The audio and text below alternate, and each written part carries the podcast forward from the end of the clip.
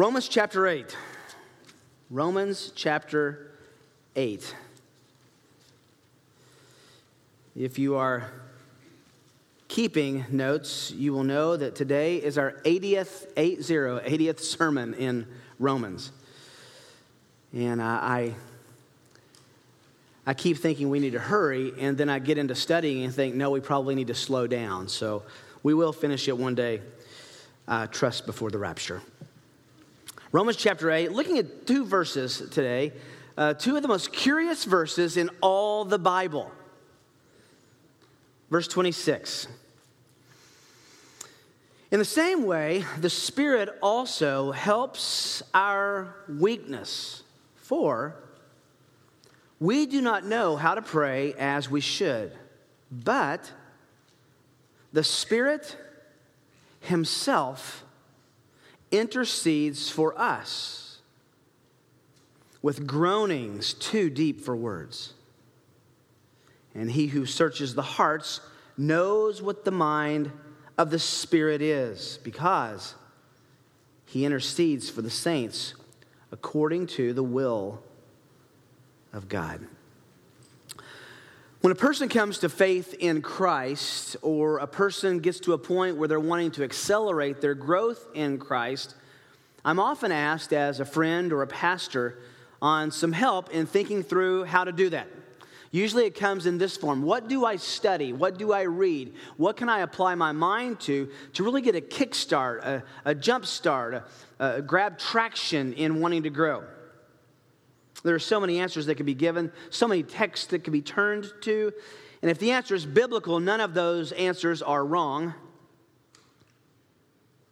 But I find myself continually coming back to the same answer over and over again when someone begins their faith and someone wants to accelerate their faith.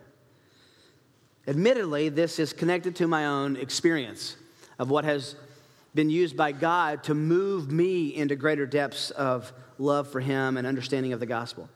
I think it's a subject that, that is at the core of every believer's growth and sustained growth. It's a subject that's going to provide the backbone to the rest of the book of Romans, specifically the rest of chapter 8. Might not be obvious at first, but it, if you look carefully, you can see this subject in every single phrase of this chapter. The subject is simply this the attributes of God. What's God like? What's his personality? How does he think? What does he think? These are the questions that theologian, theologians categorize into this subject called the attributes, the characteristics of God, the personality traits of God. If our highest desire as a believer and our highest privilege granted from God and our highest duty given by the scripture is to know God, then there's no greater subject to apply our minds to than the attributes of the living God.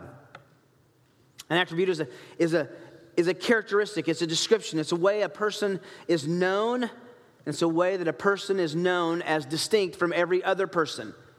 You know the attributes of the people in this room. The people you know, you know more attributes about. The people that you know less, you know less attributes uh, about. It's the way that we get to know a person, it's the way we distinguish each other from one another. In the text before us, we see several shades of God's attributes that Paul intends to serve our hearts, our understanding, to comfort us, to equip us, to give us insights. For example, we see that we have a compassionate God a caring God, inclined to helpfulness. He's sovereign. He has a will in this passage. He has a mind of his own that he desires for us to know and to embrace. One of the things that's important when we study the Bible in any passage, in any portion of Scripture, is to back up and say, God's Bible, the, the revelation of God is, by definition, God revealing himself to us. So, at every part of the Bible, we need to stop and say, What am I learning? What, what am I seeing that's fresh and new, even repeated and accented about the character of our God? We should see something of His greatness and His goodness every time we open our Bibles, and such is in highlight focus today in the text before us. You know, as I studied this week and was diving into this passage, was I, frankly, I've been looking forward to since we began uh, this book to really understand what was going on in these two verses, I felt freshly amazed at God's kind disposition, his love for his children. Because what God does in these two verses is mind bending. It's unbelievable in the truest sense of the word, unless God had told us that this was happening. Here we meet the Father and the Holy Spirit in one of the most helpful and hopeful ways you can imagine.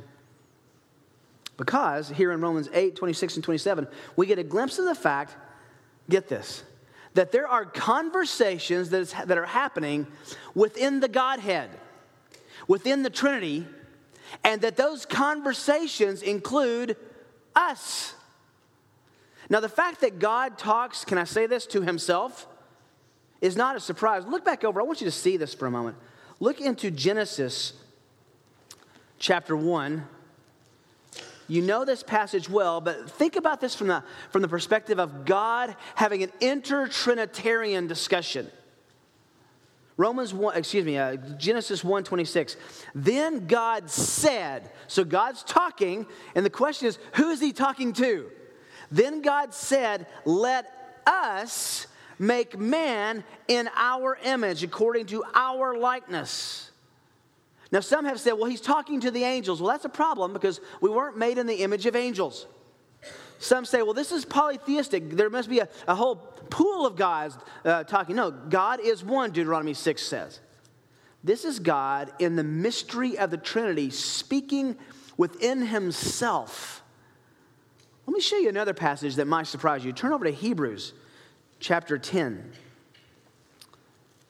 I remember the first time I saw this, I just literally shook my head and said, What? I pulled out some commentaries to make sure that I had not misinterpreted it. This is, this is a little different. This is bizarre in, in, in the most wonderful sense. You know the trajectory of Hebrews 10, he's talking about the, the old covenant and the new covenant, the superiority of Christ's death over the, the blood of bulls and goats. And he says this in verse 4, Hebrews 10 4. It is impossible for the blood of bulls and goats to take away sins. Fair. So now he's going to talk in, uh, uh, move into speaking about the incarnation. Now, watch this. Therefore, when he comes into the world, speaking of God, a person of the Godhead, coming into the world from outside the world, he says, Sacrifice and burnt offering you have not desired. The old covenant way of propitiation and appeasing God, God hasn't, hasn't desired. There's a new and a better way. Now, look at this next phrase. But a body you have prepared for me. You see what's going on there? The second person of the Trinity is speaking to the Father, saying in his pre incarnate state, A human body you've made for me. I am about to become a man. Now, what I find fascinating about Genesis 1 and in Hebrews 10 is that there's this, this obvious communication that's happening within the Trinity. When God existed forever backwards, he wasn't lonely or alone, he was with himself in the full fellowship of the triunity of his existence. I just find that interesting that the second person of the Trinity says to the Father, A body you've prepared for me. I'm getting ready to go into the world. You have, you've, uh, uh, he says in verse 5, when he comes into the world, he says. There's this discussion that's happening before the birth of Christ where this discussion of the second person of the Trinity becoming man actually happens. Now back to Romans chapter 8. I tell you that so that you're not surprised when we find in Romans chapter 8 the Trinity talking to himself. Said in the words of Paul here, God, the Holy Spirit, speaks to God, the Father, about you and me, or said another way, God is said here to actually pray for us. Can you even wrap your mind around that? God prays for us, He thinks of us, He cares for us, He intercedes for us. Now, we have been trudging through some really deep. Uh, deep water and some very thick and wonderful theology for uh, some eight and a half chapters in Romans. And if you've been waiting, thinking, okay, when does the when does the practical part come? When does the devotional part come? I think we've seen a lot of that. But when, when is it really getting to that part where there's this great vista that I want to see? If you're in the back seat of Romans, it's time to wake up and look around. We're here. We're here. You are about to see uh, what I can only describe as the most incredible thought that can be applied to my mind that God knows, thinks of, cares for me, and talks within the fellowship of the Trinity about me. You are the subject of God's conversation with, get this, Himself. Spirit of the living God, Paul informs us, prays for believers. Let's break this amazing text down by noting three blessings in the Spirit's praying for us. We're going to look at the statement of it, and inside that are three blessings that are going to flow so naturally out of this text three blessings in the Spirit's praying for us. The first is the first part of verse 26 the help of the Spirit. It's a great blessing that He helps us. We have the help of the Spirit. In the same way, verse 26 says, the Spirit also helps our weakness, for we do not know how to pray as we should. This verse begins with a comparison. In the same way, now, some commentators and some uh, uh, authors get tripped up on this because we've, we've noted that there's three groanings in this passage, right? There's the groaning of the, of the creation, there's the groaning of people, and there's the groaning of the spirit here in this passage. And some people say, well, in the same way that the creation groans, in the same way that we groan, the Spirit groans. But that's not what's going on here. Because it says, in the same way the Spirit helps. It doesn't say, in the same way the Spirit groans. The question is then, to what is Paul referring when he says, in the same way the Spirit? Same way as what? Well, you have to go back, and part of hermeneutics, part of Bible study is looking for antecedents. You know what an antecedent is? It's you find a phrase, and what does that refer to closest in the text? It's back to uh, uh, 10th grade uh, grammar. What does it refer to? What's the closest thing that it can refer to? If you trace the argument back up, the closest thing you can find of the Spirit doing in the same way the Spirit helps, in other words, the Spirit is doing this in the same way as He does something else, the first thing you find when you track back through the passage is this chapter 8, verse 16. The Spirit is confirming our adoption as sons. Now, this is significant because the Spirit conferring our adoption as sons is said to be linked now to the Spirit's giving us help. The Spirit is inclined to give us help. God the Father is inclined to give the Spirit for our help because we have been adopted. We are in a privileged, sacred, incredible, overwhelmingly uh, blessed position because of our adoption. He's confirming us as adopted sons, and now in the same way, he helps us. And it makes sense, doesn't it? If we're his sons, the Spirit says, I, I want to, I'm going to, I'm going to provide a service, I'm going to help the sons of the living God. So there's a link between the Spirit's intercession and the Spirit's work in adoption. Don't miss that. And let me tell you why.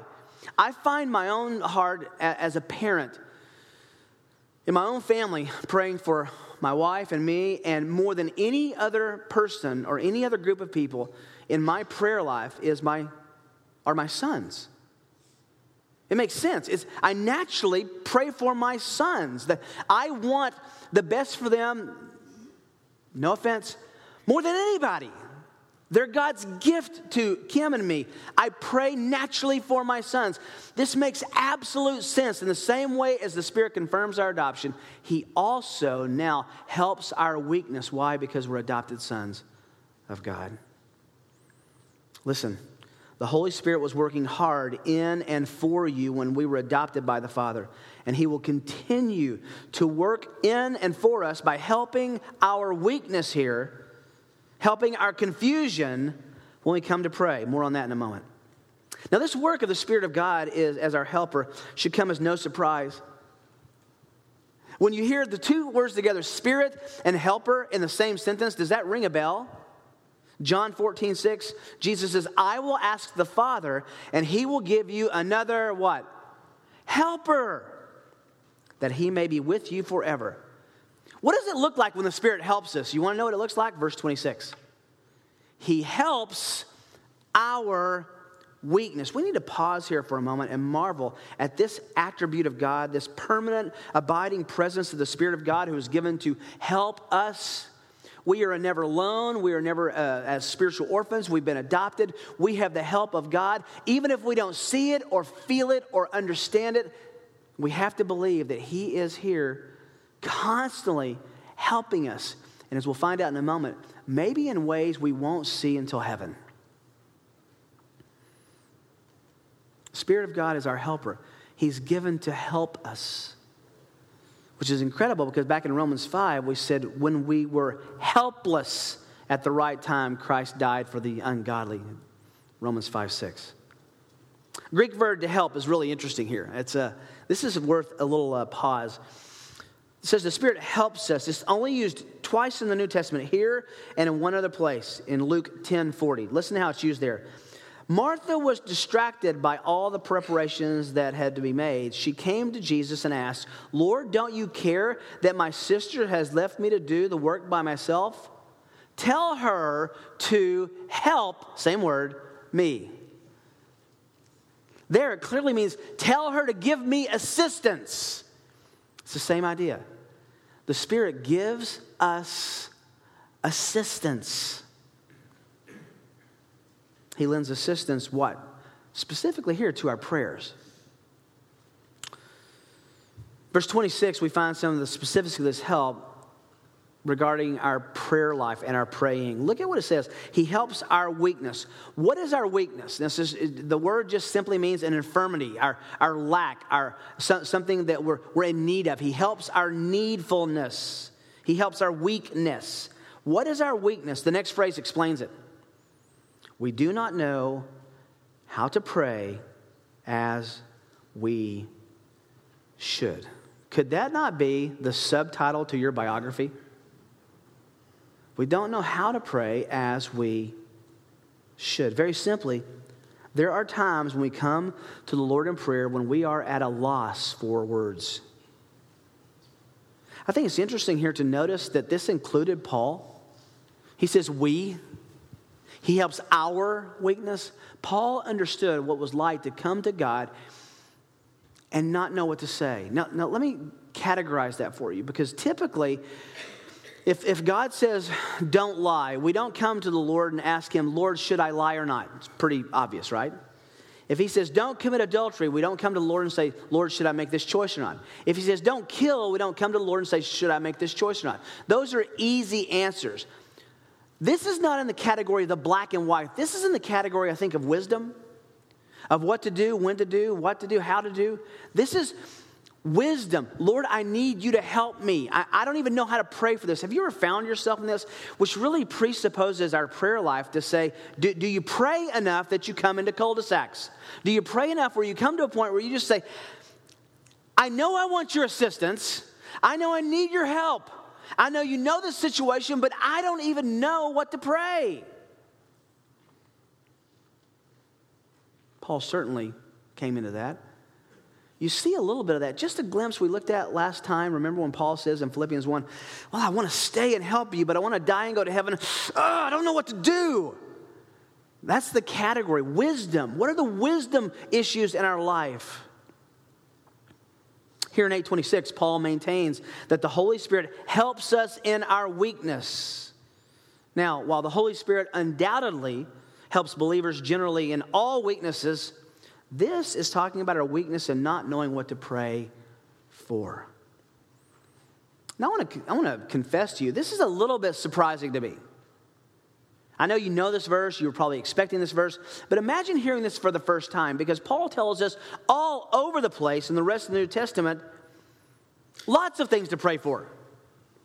If you were to study the prayers of Paul, you would be full of things to pray for, ways to pray uh, that, that, would, that would exhaust you for the rest of your life. And yet, Paul says there are times when we don't know what to pray. He's aware that there are times when he and others and you and me, that all of us, times of suffering, persecution, difficulty, pain, loss, lack, there are times, seasons of time sometimes, that we come to God and don't even know what to say. Sometimes it's because we don't know the answer, and sometimes it's just because we're overwhelmed and we, we just say, Lord, here's the dump truck of my life. All I know to do is hit the hydraulics. This is yours. I don't even know what to ask you. Can I just say, as a footnote, if you haven't come to that place in your life, you have not, what the old Puritans would call, tarried in prayer long enough. Where you've come to a cul de sac and said, God, you're God, and I'm not. Help. Help. This situation is too big for me. It's too complicated. It's too troubling. This relationship can't be solved. I need a job. I need this. Rent's due.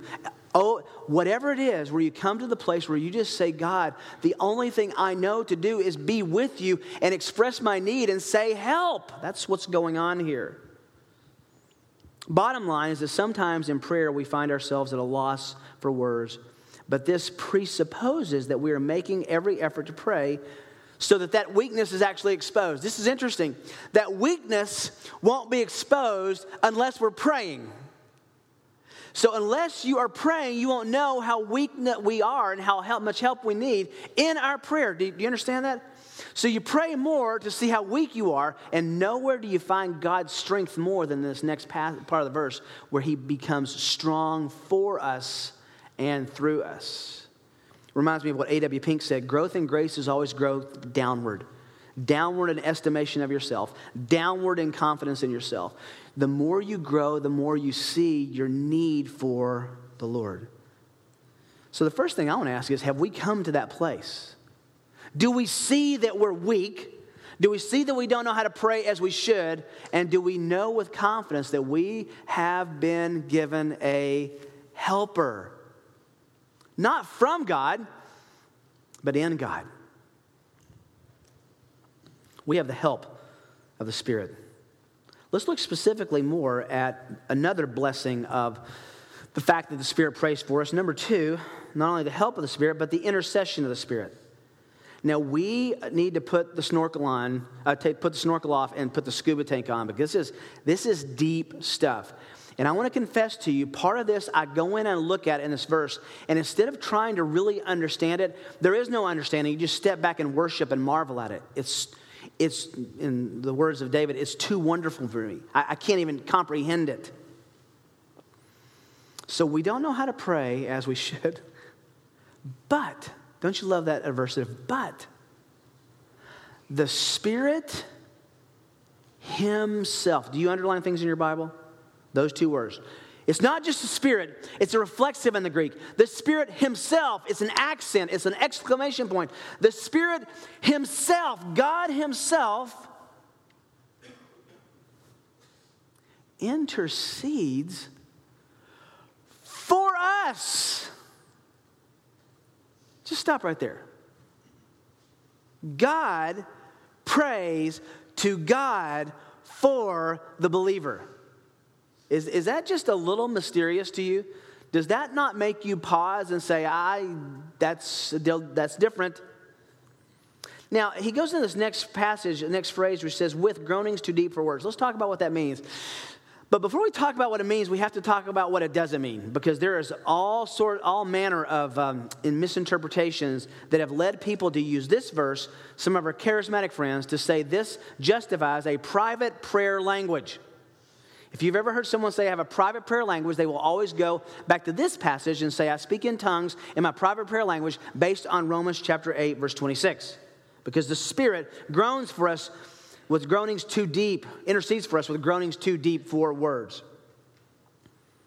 Let's dismiss that interpretation quickly and forever if we can. Why does this not speak of a private prayer language? Well, why would we reject that? Well, first of all, let me ask you just to use your, your English dictionary in your brain, okay? It's the word for. It's the same word gar in the Greek. It's, it's really simple, it just means for.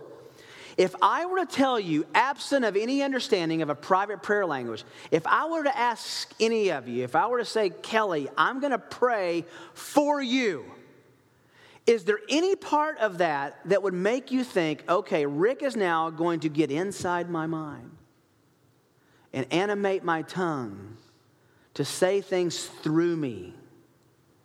If I just said I was going to pray for you, and I'd already said the, the context is intercede, which means to pray for someone, is there any part of the language of that that indicates you get inside someone and pray for, for them or through them? Not at all. The language doesn't justify that. No common sense interpretation of saying that someone will pray for you indicates that they will get inside your brain and animate your tongue. It just doesn't make sense. Secondly, the Spirit's intercession through wordless groans, which is the last part of this verse, suggests that this prayer is not oral at all. It's beyond words, it's silent, it's just groanings. It doesn't have articulated speech associated with it. Now, I hate to take time to address that, but it's important when we see these things. You've heard of people having saying they have a private prayer language. That's where they go. It's just not here. You can look all day long and you won't find it. Take 100 people who'd never heard of that, give them this verse, and ask them to come up with that, and no one would. In fact, the groaning of the Spirit here is actually very different than the groaning of the creation and the groaning of the believer. Think about this. In his excellent commentary on Romans, Colin Kruse says this, so well said. While there is clearly a verbal connection between the groaning of creation, the groaning of believers, and the groaning of the Spirit, the Spirit's groaning is clearly a different of a different order. In the former cases, groaning emanates from frustration or suffering, whereas in the case of the Spirit, this is certainly not so. His groaning is associated with intercession for believers. End quote. What's going on here? What's the main point Paul is making here? It's intercession that the Holy Spirit prays for you. So some people say, oh, this is a place where I go with my private prayer language. Boy, you are missing out so much if you think that that's what's going on. This is not about giving you language. This is about the fact that the Holy Spirit is praying for you deeper than you could ever think or imagine to pray. It's so much better, so much more than what people say is a private prayer language here. You're missing so much if you put your anchor on that interpretation. Can I remind you of something, too? The intercession of the Holy Spirit. Can I remind you that He's not the only one who intercedes for us? Remember John 17, 20? Jesus said he prays for those who believe and those who have believed through their testimony. He prays for us. So we find out that Jesus prays for us and the Holy Spirit prays for us. And the Father is hearing two intercessors on our behalf. Said another way, if you love Jesus Christ, I, I, I want, I, I got to inform you of something. You, you, need to know something. If you're a faith, uh, if, you if your faith is in Christ, if you're a believer, you need to know something. You are a subject of conversation in the Godhead. Now, that should be a great comfort, but could also be a threat. Could it be that the Spirit of God is saying, don't let them fall again? Guard them from this temptation again. Comfort them again. What is He saying about us? We don't know because the text tells us here we don't know. But I wonder if it's in reference to our sanctification or our comfort or what arena He's praying for us. That should stop us in our spiritual tracks. If you are an adopted child of God through faith in Christ, there are conversations within the Godhead that are about you. You will be God's lunch conversation today. He will talk with Himself about you. The Holy Spirit intercedes for you, about you, on your behalf. And when you come with that that cul de sac of, I don't know what to do, I don't know what, please just help, the Holy Spirit says, I know how to do that. I know what you need because, we'll see in a moment, I know the will of God. I know what God's plan is. I know what God's moral standards are. And I can turn your desperate prayer into specifics that God understands. How could this really make a difference in your fight with sin? Just, I mean, literally, I thought about this yesterday. I had a thought that was not a godly thought. And I, I, as soon as it came in, I, I, I was in the midst of thinking about this. I thought, hang on. I wonder what the Spirit of God is asking the Father about me in this moment about this issue. Well, that'll stop you. God is talking to Himself about my trials and temptations. How about your pain and trouble? Do you ever feel like I am so alone? I am so lonely. No one understands. Yes, there is someone who does. Yes, there is someone who cares. Yes, there is someone who is praying for you. Listen, you can put your prayer request on the prayer chain all you want, and we should keep doing that. But understand you don't have to put your request on heaven's prayer chain. He knows. Because remember the attributes of God, He's omnipresent and He's omniscient. Put those together, and He knows our anxiety and trials, suffering. He knows.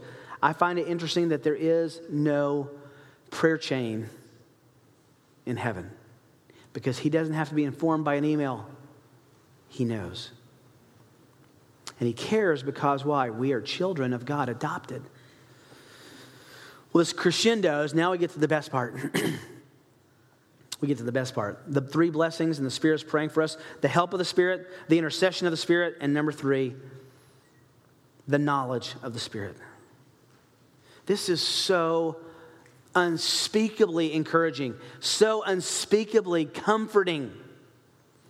And it's almost like he says, and as a bonus, let me tell you something. And he who searches the hearts knows what the mind of the Spirit is because he intercedes for the saints according to the will of God. Even though the groanings of the Spirit are inexpressible in human terms, God understands what the Spirit desires because God understands the mind of the Spirit because the Spirit is God. God is the only one who has complete access to the human heart. Psalm 139. Oh Lord, you have, what is it? Searched me and known me. Revelation 2:23, I am he who searches the minds and the hearts. Do you believe in omniscience and omnipresence with respect to God? Do you believe that? Do you really believe that? If you do, then you know what this text affirms is true that he knows the hearts. That's exactly the way it begins here in verse 27.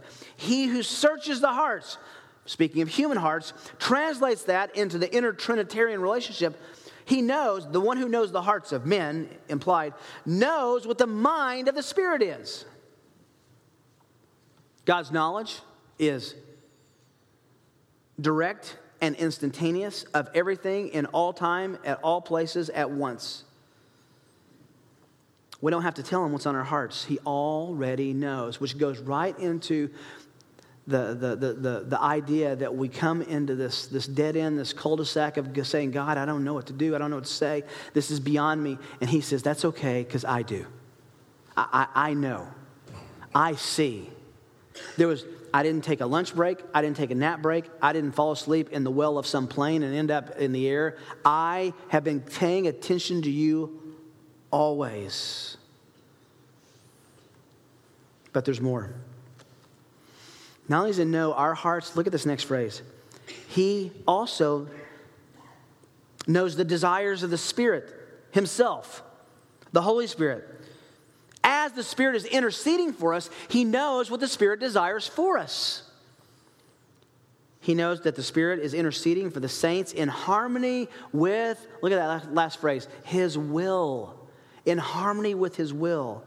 How encouraging is this? The Spirit comes to the help and the aid of believers who are confused by the troubles of the world. He takes our concerns to the Father. with an intensity far greater than we ever could imagine, with specific requests that we don't even have the wisdom to ask for. You ever been on the other side of that? Have you ever done something or said something that, that took you by surprise, kind of surprised you, that you were able to respond well or say something wise? Where did that come from? Could it be that that's the prayer request answered from the Holy Spirit to God the Father, enabling us to do and be what we wouldn't have been without Him? Robert Mounce, great Greek exegete and grammarian, says this Our groans, in verse 23, become His groans, in verse 26, as He intercedes on our behalf. So, what are His groans? I think His groans are ours. That when He groans, He's taking our groans and saying, According to your will, Father, I am going to now match this need, because I'm the helper, this need, this desire, this, this absence, or this presence of sin. I'm going to take this confusion with the certainty I know of your will, and I'm going to make the right prayer request to bridge that gap. It's just incredible. Just incredible. By the way, this is the only place where Paul speaks of God knowing the mind of the Spirit. You know, you remember from 1 Corinthians 2 10 and 11, he says that the Spirit knows the mind of God. Well, it makes sense that if the Spirit is God, that God would know the mind of the Spirit. And that's what we find out here. There's an obvious, deep, and mutual understanding between God the Father and God the Spirit.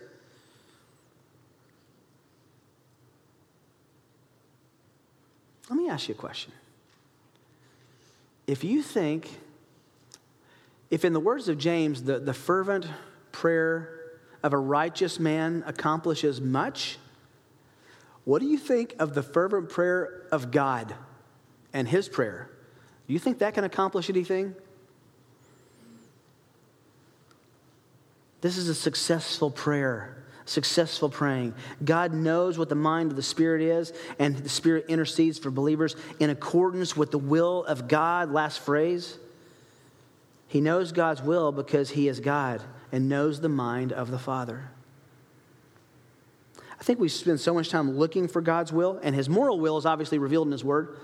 But if we want to know what God's will is specifically in wisdom categories and areas of our life, wouldn't it make sense, according to this verse, to just submit our groanings to the Holy Spirit and say, Help, show me, reveal to me, control me by the will of God? Remember, his intercession is always for God's glory and for our good. Wow, let me ask you a hard question. Do you trust God to pray for you? We often ask people to pray for us for different things, and we should. That's a biblical uh, injunction. That's okay. You ever been asked to pray for someone and, and you forgot? Or you only prayed once? Or you prayed then forgot? Notice here that we don't even have to give the request to the Spirit of God. He, by virtue of our adoption, is always in the position and privilege of, of praying and interceding for us. Interceding means going between two. He's in between us and the Father, asking for God's will to be manifested in our life and asking God to meet us in our need and our weakness and our helplessness. What a God. What a God. We didn't even ask for this, and He does it for us. The Spirit of God is our helper who makes our prayers not weak. He helps us in our weakness, but He makes our weak prayers and our weak state because He's God. He makes us and our prayers strong. So take courage, be comforted. Rest in the fact and in the reality that you are a deliberate and an important part of the mysterious interconnectivity and communications of the Trinity. You know, I was thinking about this and how this really plays out in so many areas of, of God's revelation, and I, I came to import all of that into this little phrase that Peter says in 1 Peter 5. Humble yourselves, verse 6, under the mighty hand of God, that he may exalt you at the proper time. Listen to this. Listen to this. In the context of the Spirit praying for us, casting all your anxiety on him. This is incredible news. Why? Because he cares for you. Because he cares for you. Can you just bathe and bask in the fact that God invites our anxieties, invites our weaknesses, invites our needs to be brought to him even with without the wisdom of knowing what to pray, and because he cares for us, he says, I'll take it from here. What a God. What a God worthy of our worship and dependence. This all begs the question that we began with, though. Do we tarry in prayer? I love that phrase.